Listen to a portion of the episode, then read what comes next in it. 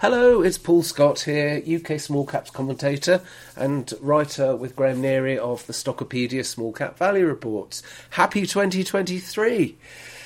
Let's hope it's going to be a better one than last year, which was one of the, sh- w- the worst years of my life. Um, but never mind, we get bad years every now and then, and we just have to deal with it. So, um, glasses are always, always half full as far as I'm concerned.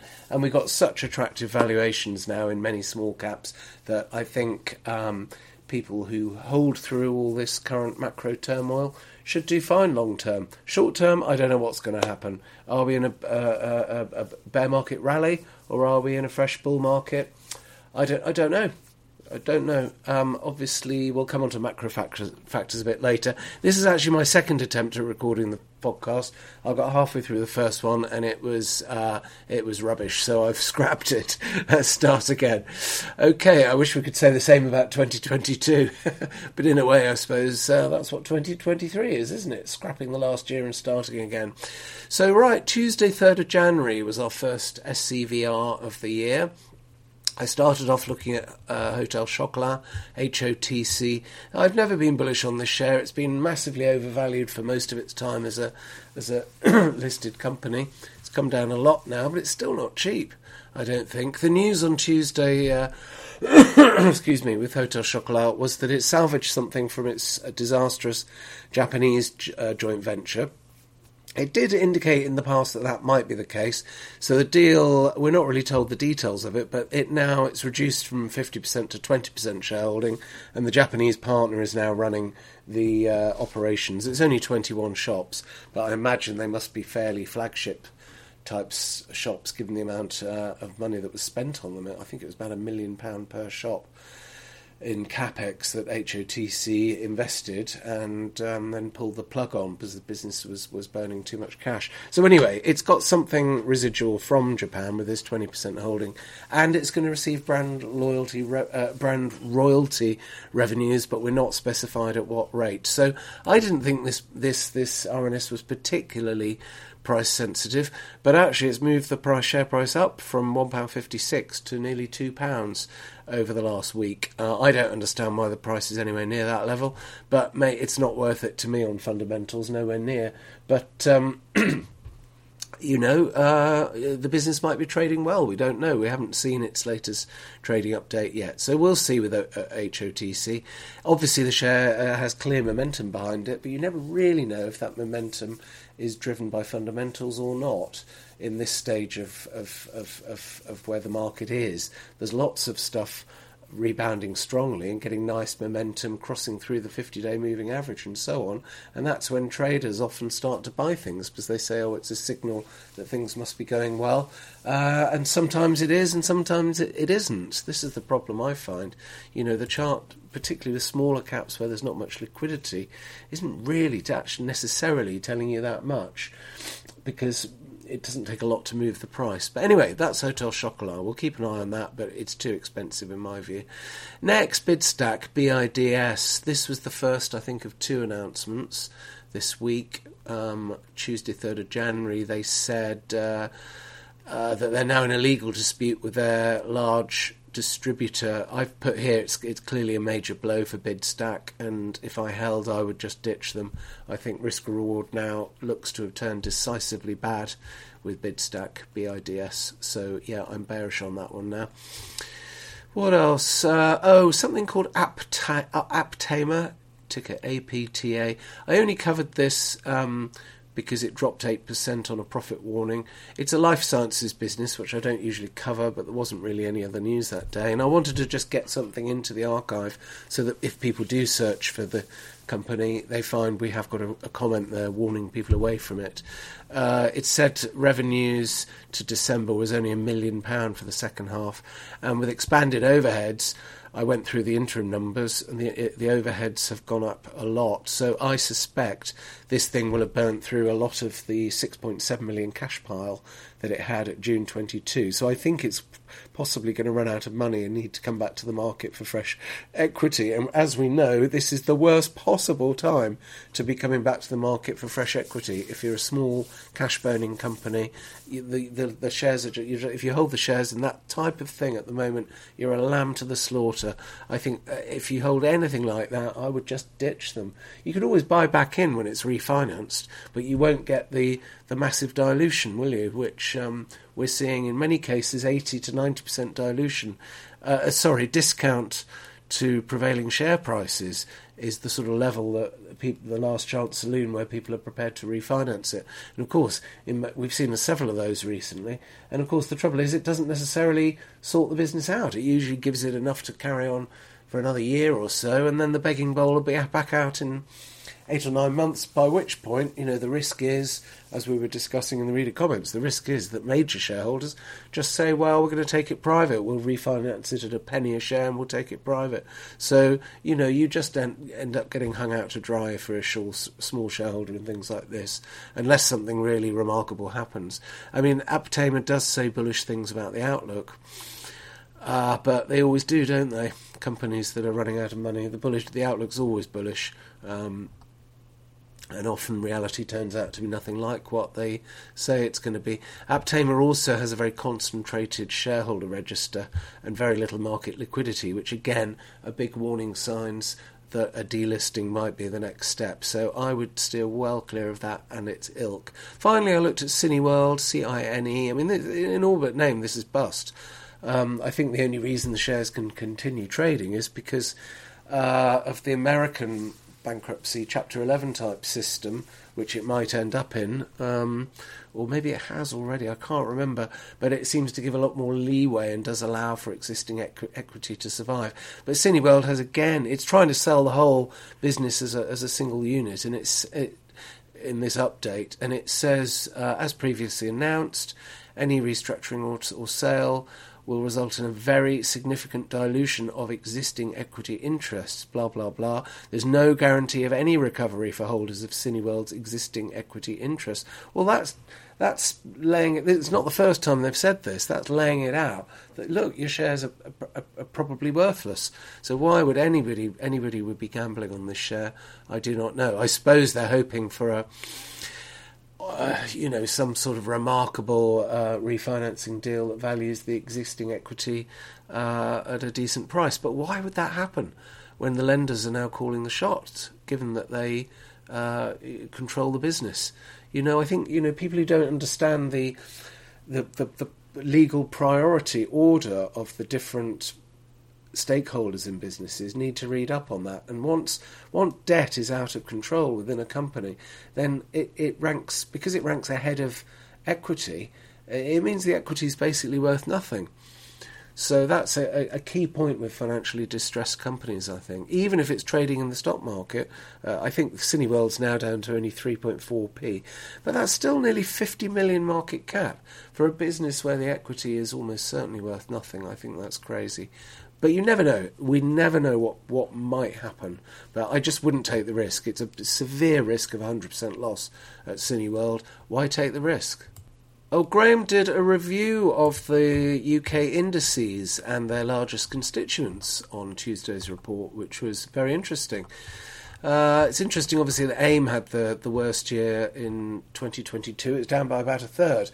But you know, so you might think, oh, aren't small caps terrible? Blah blah blah. But interestingly enough, Nasdaq also fell by a third last year. So the the, the real carnage seems to have been. Uh, obviously, in the tech sector, which has completely changed now from super bullish euphoria to pretty bearish conditions now. Maybe there are some bargains in larger cap uh, tech stocks. I started looking at some of them last week, but obviously not my area. But um, they're certainly more reasonably priced now than they were. Whether they're cheap, I don't know. Um, now, reader comments. Also, we had some interesting stuff. CamTab gave us um, a quick review of his year and his portfolio. So we like CamTab. He's a very sensible uh, subscriber, one of our regulars. Um, another one of our regulars who always puts sensible stuff up. Oh, interestingly, on hot chocolate, all the readers who commented agreed with me that the product's just not very nice. it's overpriced. It's okay. It's, it's to me, it tastes the same as any other chocolate. Um, so why pay a premium price for fancy packaging and a fancy name? Uh, Mulberry says here um, it's overpriced and poor product, and I make chocolate, so I know. So isn't that interesting? We always find somebody in the community on Stockopedia who knows, uh, you know, who's a sector expert. And I think when the sector experts are telling you, actually, this company's not very good, you know, you should listen. They're not always right. Nobody is. But uh, they're more likely to be right, I would say. Uh, Tic Tac Toe mentions the Velvetiser product that Hotel Chocolat are trying to promote. They're discounting the machines, he noticed, from over 200 to about 90 pounds. And Robbie Burns popped up, so nice shout out to Robbie. Always good to see you commenting. Uh, very shrewd trader, obviously, Robbie is. And um, an entertaining speaker and writer as well, I have to say. And he, he wrote quite an amusing uh, post about how people kept giving him Hotel Chocolat as gifts when he was sick and uh, for for, uh, for year end as thank yous and so on. He said he, he doesn't like it; it's just shoved in a cupboard. So he's used the phrase of re re gifting it, which I thought was funny. So it's not just me that doesn't rate uh, a Hotel Chocolat product.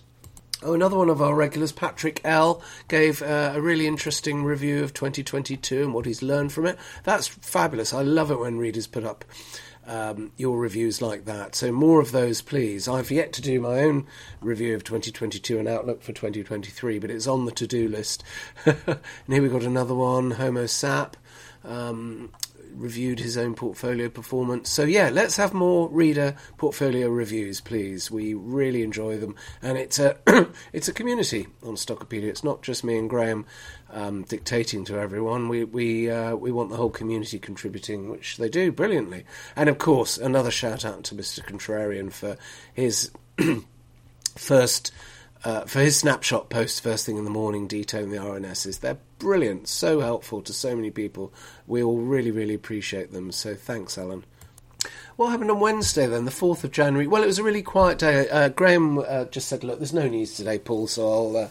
I'll do other stuff if you don't mind. I said, yeah, of course, uh, entirely up to you. Because we're both freelance. We don't, um, you know, we, we, we liaise closely, obviously, but we, um, we, we, you know, you have to write about the things you want to write about as well as uh, uh, as well as what's there. But anyway, I covered HEIQ. That's the name of the company, and I, what's that? Hi, HiQ or He I don't know how you pronounce it. HEIQ. Anyway, um, this is. Uh, terrible float a couple of years ago. I've always been um, sceptical about this one. I think they had one good year, and it was just an opportunistic opportunistic float at a massive over overvaluation, promising great thing, things. Jam tomorrow, jam tomorrow. Actually, profits have just gradually collapsed, and it's now it had a bad miss for, for Q4 of 2022, and it's now loss making. Um, so yeah, but but obviously the valuation's fallen so much now. I think people are looking at it and maybe saying, well, is it a bargain now? Should we just grab some for the turnaround potential? Well, the first thing I do in situations like that is I look at the balance sheet. If it looks like it's going to need cash, I wouldn't touch it. But actually, HEIQ doesn't seem to need cash.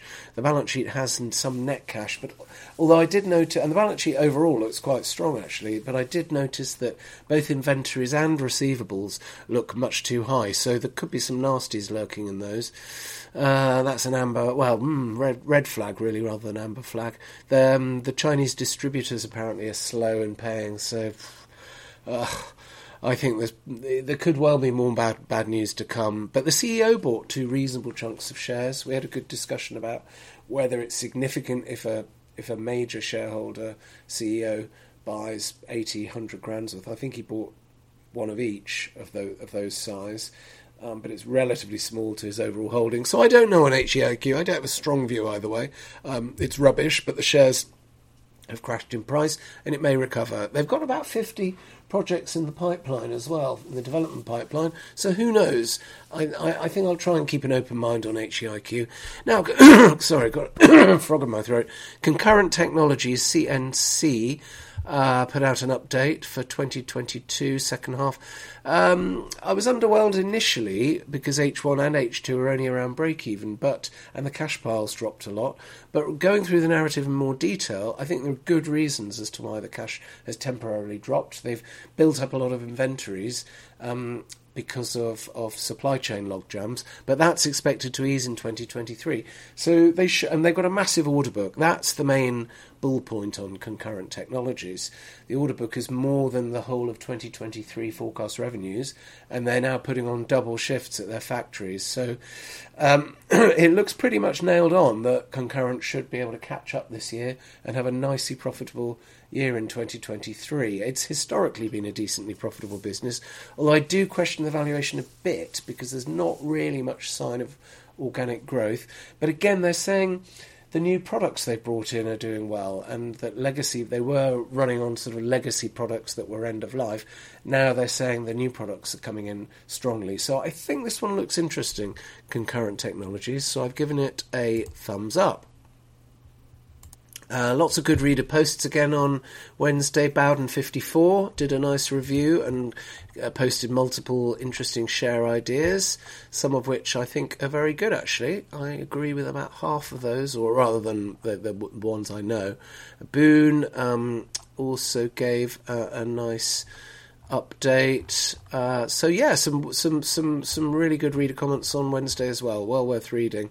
And we discussed M&S uh, Marks and Spencers, obviously, and a few other uh, stocks. And there's discussion about concurrent. So yeah, uh, Thursday, uh, Wednesday was an interesting uh, day for discussions. Oh, we had a really interesting um, comment from Mark Tuggan on um, Wednesday, who says he's an operator in the hospitality sector, and he said yes, sentiments at rock bottom. Um, but he then went through why he thinks um, differentiated operators should survive and do and do better. So that is is quite a long post actually. That's really worth reading. It got sixty seven thumbs ups, so um, that is a lot of thumbs ups basically. So people really appreciated a sector expert, somebody who's actually running a company in the sector, uh, as opposed to somebody like me who who used to run a company in the sector 20 years ago and is now a bit rusty. so thanks for that. Yeah, great comments. Oh, B&B, one of our favourites, also did a did a end of year review type of thing, as did um, R.D. Howarth. So yeah, loads and loads of. Oh, and here we are. Illis Wilgig did another review. So lot with with with a graph. So lots of uh, lots of good comments there. Thanks, guys. Okay, moving on to Thursday. This was a really, really busy report. I remember I didn't finish till about. sorry, excuse me. I'm shattering your eardrums. I've just looked at the sound meter. I did that one away from the screen, the microphone. Now, um, yeah, this was a really busy day. Dignity. Oh, I did a rant on this.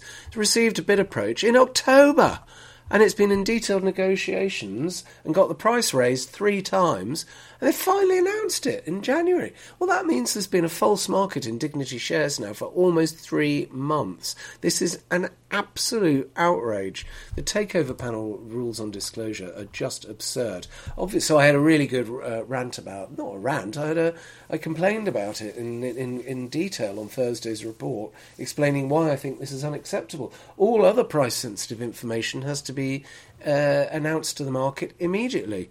But for some reason, negotiators spending three months negotiating a premium price takeover bid with your two major shareholders uh, doesn't have to be disclosed. How ridiculous is this?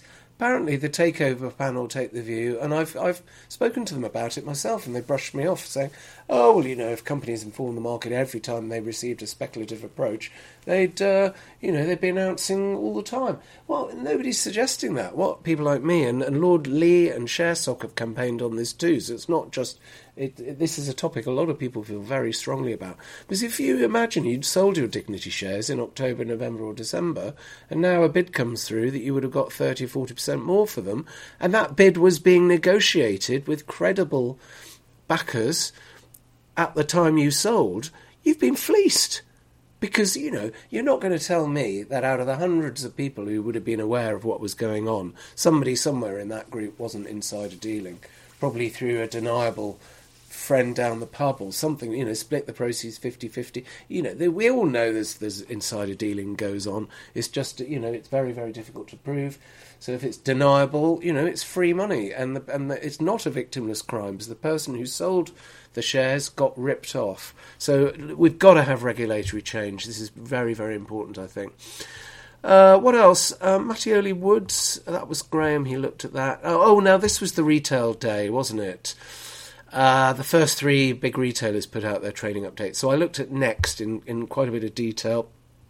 They said Christmas was better than expected, so they've raised their forecast. And you could see the read across uh, uh, amongst lots of other shares when that announcement came out on Thursday, you know, um, and the fascinating stuff in their announcement about inflation as well, saying it's been mainly caused by foreign exchange, uh, and that the forex is now moving, the, you know, has moved partially recovered obviously dollar sterling being the key rate that all the goods are bought in at, and the factory gate prices are now falling. So they are now saying, I think inflation for their selling prices will be 8% in the first half of calendar 2023, and then 6% or lower in the second half. So this is more evidence that actually now we're probably over the worst for inflation in the UK and actually in other countries. You can see it starting to fall in some other countries as well. So that's possibly fueling this rally at the moment. That we do seem to be, uh, you know, high inflation does seem to be. Uh,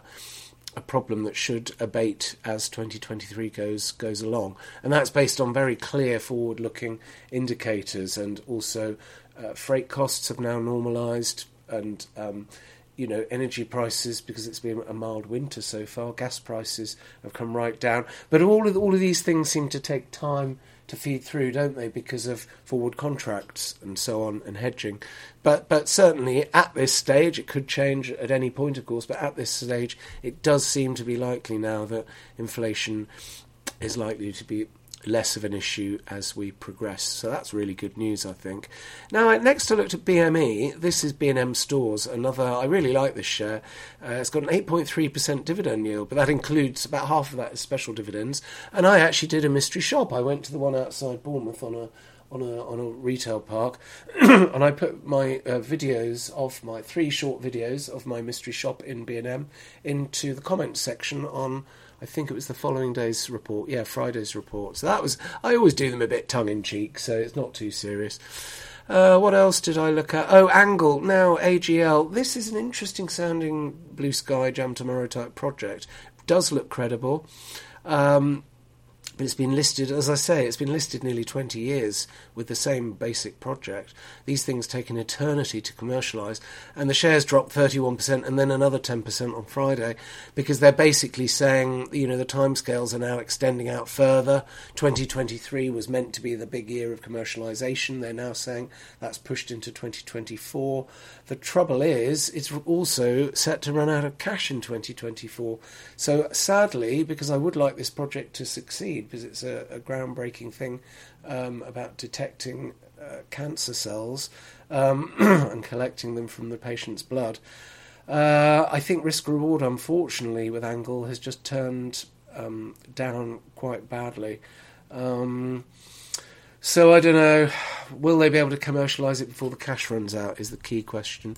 Graham looked at Mattioli Woods, a fund management uh, financial services provider.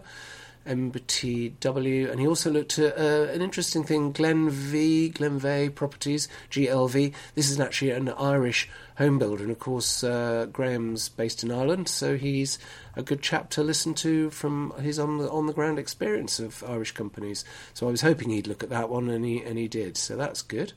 The third one. Oh yes, it was Greggs, GRG. Now really good. Well, I say really good. The update from Greggs, the fast food. Um, outlets, of course, um, in line with expectations. So it wasn't amazing. But going into the detail, their like for like sales for the year were up about 17%, which is incredible. So, um, again, I think it's the value based retail and hospitality chains that are doing better, isn't it? Uh, people's finances are squeezed. I find myself when I go into Bournemouth and I get peckish, uh, you know, it's it's seven to ten pounds in McDonald's uh, it's nine, ten pounds with a drink if you go to um, what is what's it called? That burrito chain. Oh, uh, I think it's just called burrito, isn't it? Uh, you know, and you don't really want to be spending a tenner willy nilly, do you? Just on something to grab while you're out. So popping into Greggs, you know, a pasty and a donut's two quid, isn't it? I mean, their coffee's lovely as well. So I've I've I've downsized. Downsized is that the word? Well, no, you won't be downsizing if, you, if you're eating pasties and donuts all the time, will you? but as an occasional treat, they're all right. Uh, so yeah, I think I can see why Greggs is popular with the customers. They're innovating on product, they're doing longer hours, and they're still expanding uh, at pace. They've they're going to open 150 net new shops this year, currently at 2,300. So I can see why people like Greggs and want to invest in it, but I have challenged the valuation on that. It's had a really good run recently from about, I think, 18 quid to 25 quid off the top of my head. I think that's high enough. Personally, I wouldn't be chasing it. Uh, any higher than that. And also, you've got to think about what happens when energy prices do start to normalise. You know that, and consumer spending starts to uh, come back when when people are getting sort of four or five percent pay rises and inflation is down to say three four percent, which could be the case in late 2023. You know, real incomes could could rebound um, in in say about a year's time, and costs could could actually be lower in some with energy. So you could you could see that some of these businesses might actually be able to improve their profit margins in future years. Maybe I'm being too ambitious expecting that in 2023. That might be more of a theme for 2024. But yeah, Greggs, I really like it, but I think the shares are high enough for now at 25 quid. I don't think we'll have any mystery shares this week because there was nothing that really stood out as uh, as amazing. I don't think. I did have a look at something for the first time in many many years called um, Essentra, ticker ESNT. Now it, this dropped about nine or ten percent on an update. Uh, it's um, quite a complicated situation of restructuring, and it's going down. It's selling off uh, all its peripheral businesses, one of which is really large and is going to eliminate all its debt that's set to complete in January, and they're going to do a, a, a big return of capital to shareholders. Um, I think this looks quite interesting, actually. It's it's bigger than what we normally look at. I think it's 700 odd million market cap, something like that. It's been in a downtrend for seven years, the shares. Um, and sentiment steam still seems bombed out. But anyway, I looked at all the fundamentals, and it is quite complicated because of the restructuring. But I actually think it looks um, quite interesting. But um, it did say conditioned work conditions worsened in Q4, uh, but they offset that by price rises and cost control. But you know, people are not going to want to rush in there probably if demand is tailing off, so the shares could remain under pressure. But I think it's potentially interesting. Now, Nanoco, N A N O, this is the quantum dots thing that's been in a big patent infringement case with Samsung. It's suing Samsung. And there's talk of the potential settlement being in the hundreds of millions, plus uh, big royalties. So I've been keeping an eye on this one. I did, I did actually own some a while ago, but I just decided I didn't have any inform- informational edge um, which is a pity because if I'd held them, I would have tripled my money. But this is speculation rather than investment, this share. But anyway, really good news. They announced litigation outcome settlement agreed. So on the day the trial was scheduled to start, they claim that they've reached agreement with Samsung, but they haven't given any um, actual figures on that. And they've then said there's an, a standstill agreement for 30 days on the trial where they're going to thrash out the detail of the settlement. So it's kind of agreed but not agreed, if that makes sense. So, but anyway, it's certainly looking encouraging. The shares shot up forty percent on the news. So look, I haven't got any, any, information to say whether I think it's good or bad because I don't know what the outcome financially will actually be. But um, it's looking interesting. Then I looked at now this was a funny one on Friday. Clarkson, the shipping broker, CK, CKN uh, about a billion market cap, but I thought I'd have a look at it anyway, as it was a quiet day. And we're trying to we're trying to cover as much as we can with less focus on the um, on the really really small things, other than to give a quick view on them. We're you know if we're going to go through the accounts, we want it to be for something a bit bigger. And I think Clarkson looks interesting. Now, the share price only rose 4% on Friday, despite the fact that it put out an ahead of expectations trading update. And the broker, Liberum, many thanks for publishing the note, Liberum, really appreciate it. They've raised EPS forecasts for both 2022 and 2023 by nearly 20%. So that's a huge increase in profit forecasts at Clarkson, but it barely budged the share price. The only conclusion I can come to is that, you know, we know there's been a boom in in in profits for the container uh, for the shipping industry because of all the supply chain problems.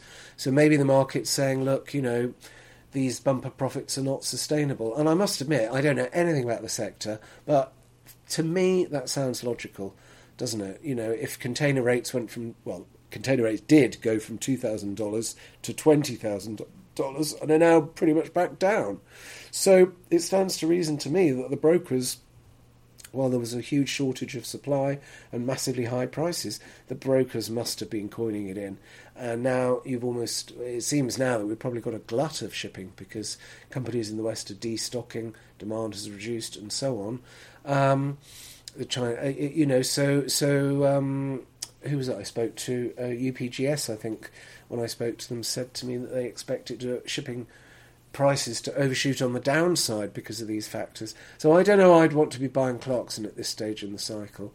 Uh, although I do recognise and acknowledge it's a very, very good company that's got a brilliant track, long-term track record. It's more than 10 bagged.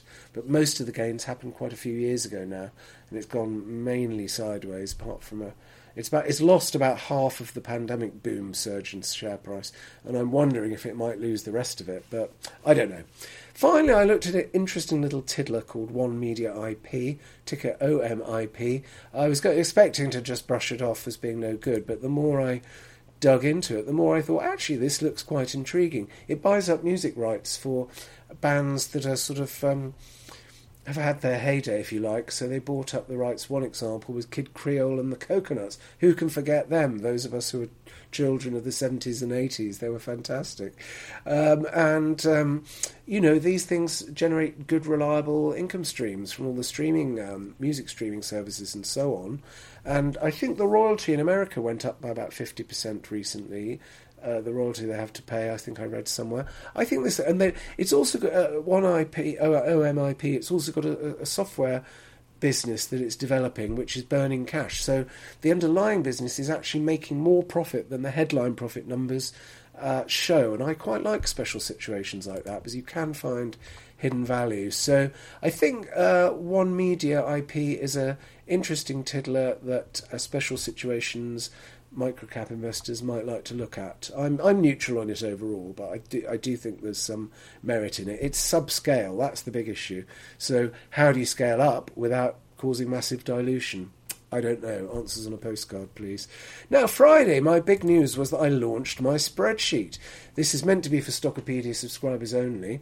It's a summary of uh, which companies we've covered in all small cap value reports since the 1st of July. Now, I initially set it up, it just lists the tickers for each day. I originally set it up just to count the number of companies we'd covered out of interest, unique companies, and it turns out we covered uh, the latest tally since the 1st of July is 400 companies. Now, interestingly enough, so that's a hell of a lot of companies Graham and I have covered. Uh, and that's just in, as I say, just over six months. Now, Oliver at Stockopedia HQ messaged me and said he, using his technology there, he could count up the number of unique tickers uh, t- through the tags in the actual articles. So he quickly ran a, a, macro or whatever to do that. And he said the total since, for the whole of calendar 2022, Graham and I wrote about 533 unique companies, which Oliver said was pretty phenomenal. And I have to say, it is. How on earth we managed to give views on that many companies, I really don't know. I mean, that's that's a huge chunk of the UK market, you know. Um, I think Stockopedia shows a, a tally of about 1,400 companies in total. So we've covered over 500 of them. That wouldn't include, I, I guess, investment trusts and various other listed vehicles that are not companies as such. But uh, I'm pleased to say, uh, so so I just don't get it when people say, "Oh, you're not covering you know the right companies or you're obsessed with this or that company. You know, we covered 533 for goodness sake. If you can't find anything of interest in there, then ch- chances are, you know, um, UK small caps aren't for you. Full stop. Um, but anyway, I thought that was really so. This spreadsheet, yeah, I put the link to it in Friday's Small Cap Value Report. It's meant to be an added value service just for Stockopedia subscribers, so please don't share the link anywhere else on the internet. Uh, and I got re- I asked for feedback, um, and I got really really good feedback because what I do is I put I color code each company that we cover the ticker for each company. Green is it's just traffic light system. Green is good. Uh, uh, amber is just. Mm, some good, some bad, and red is where there are some sort of red flags there where I think it's high risk. For example, if it needs to raise fresh equity or if it, the results are very poor, that sort of thing, I flag them red. So you can basically just look at your screen and on one page without any scrolling, you can see uh, over a month's, well, no, about a month's worth of small cap value reports and home in on, on the best stuff, which is the, the, the green what, what we think is the best stuff from the perspective of a value GARP investor. Now, obviously, other investors will look at things differently. So you may think that uh, you know some of the red shares might be uh, special situations where you might get your multi-baggers, but you'll also get a lot that'll be disastrously bad. But some people like hunting in that sort of space, you know, and looking for the looking for the good stuff that might be buried in there and then the amber stuff we try to be balanced. And now I've also used a feature where when you put your mouse over a company's particular ticker, then a brief summary uh, that I've taken from the small caps uh, pops up, which I've I've typed up for each of the companies. I've only done about a month's worth of them. Now the trouble was we found out lots of people weren't actually able to see the pop-up comments. It's in a Google Drive spreadsheet. One of the readers suggested that I use notes instead of comments, which is the same thing, but notes apparently are publicly visible. So I've started this morning replacing uh, the pri- the private comments, which some people can't see, with public notes, which I'm hoping everyone will be able to see.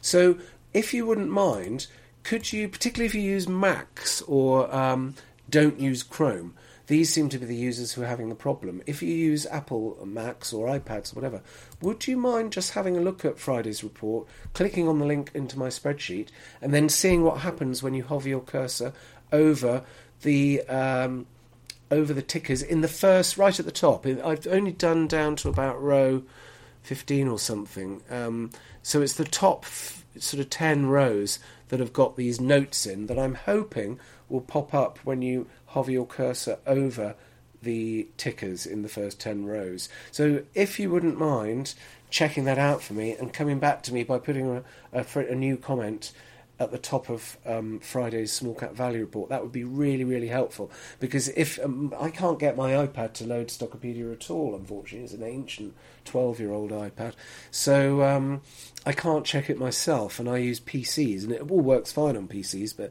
it's not working fine on Apple products. So it really, really helped me if you could. Uh, uh, uh, uh, post a comment to confirm whether the the new note function is working. Anyway, um, I'm really pleased with the feedback from my spreadsheet. I must admit, it is good. It's really useful if you want to just quickly look for the best. Uh, in my opinion, I'd share ideas that we've covered over the last month.